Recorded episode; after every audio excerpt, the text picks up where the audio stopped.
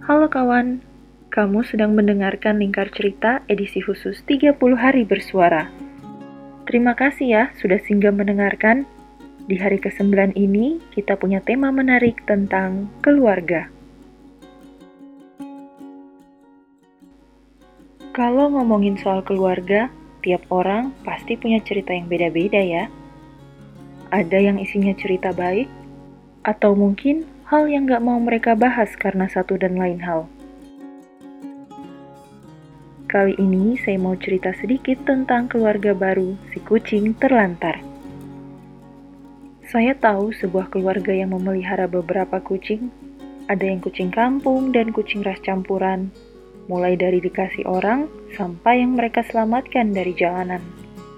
Tapi setahu saya, mereka tidak pernah membeli kucing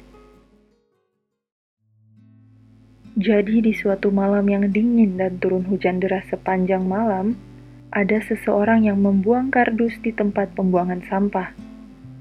Namun isinya adalah seekor anak kucing. Anak kucing ini berusaha keluar dari kardus itu dan berjalan sambil menangis. Kemudian dia masuk ke pekarangan rumah keluarga tadi melalui celah pagar. Lalu bersembunyi di selaput bunga sambil terus menangis diiringi suara hujan. Sebenarnya, anak keluarga tadi sempat mendengar samar-samar suara tangisan kucing. Namun, karena dia tidak bisa menemukan apa-apa saat mengintip dari jendela kamarnya, dia memutuskan untuk lanjut tidur. Dan tidak beberapa lama, suara tangisan itu pun hilang. Keesokan harinya, anak keluarga tersebut sedang bersiap memberi makan kucing-kucing peliharaan saat ia melihat ada anak kucing yang tidur di pot bunga.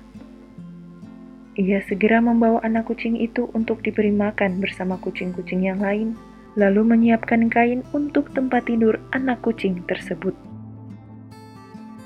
Selepas dari pertemuan itu, anak kucing tersebut sudah memilih untuk hidup bersama keluarga tersebut.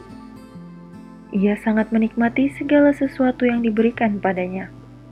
Elusan yang dia terima, makanan yang ia dapat, hingga tempat tidur yang disiapkan untuknya.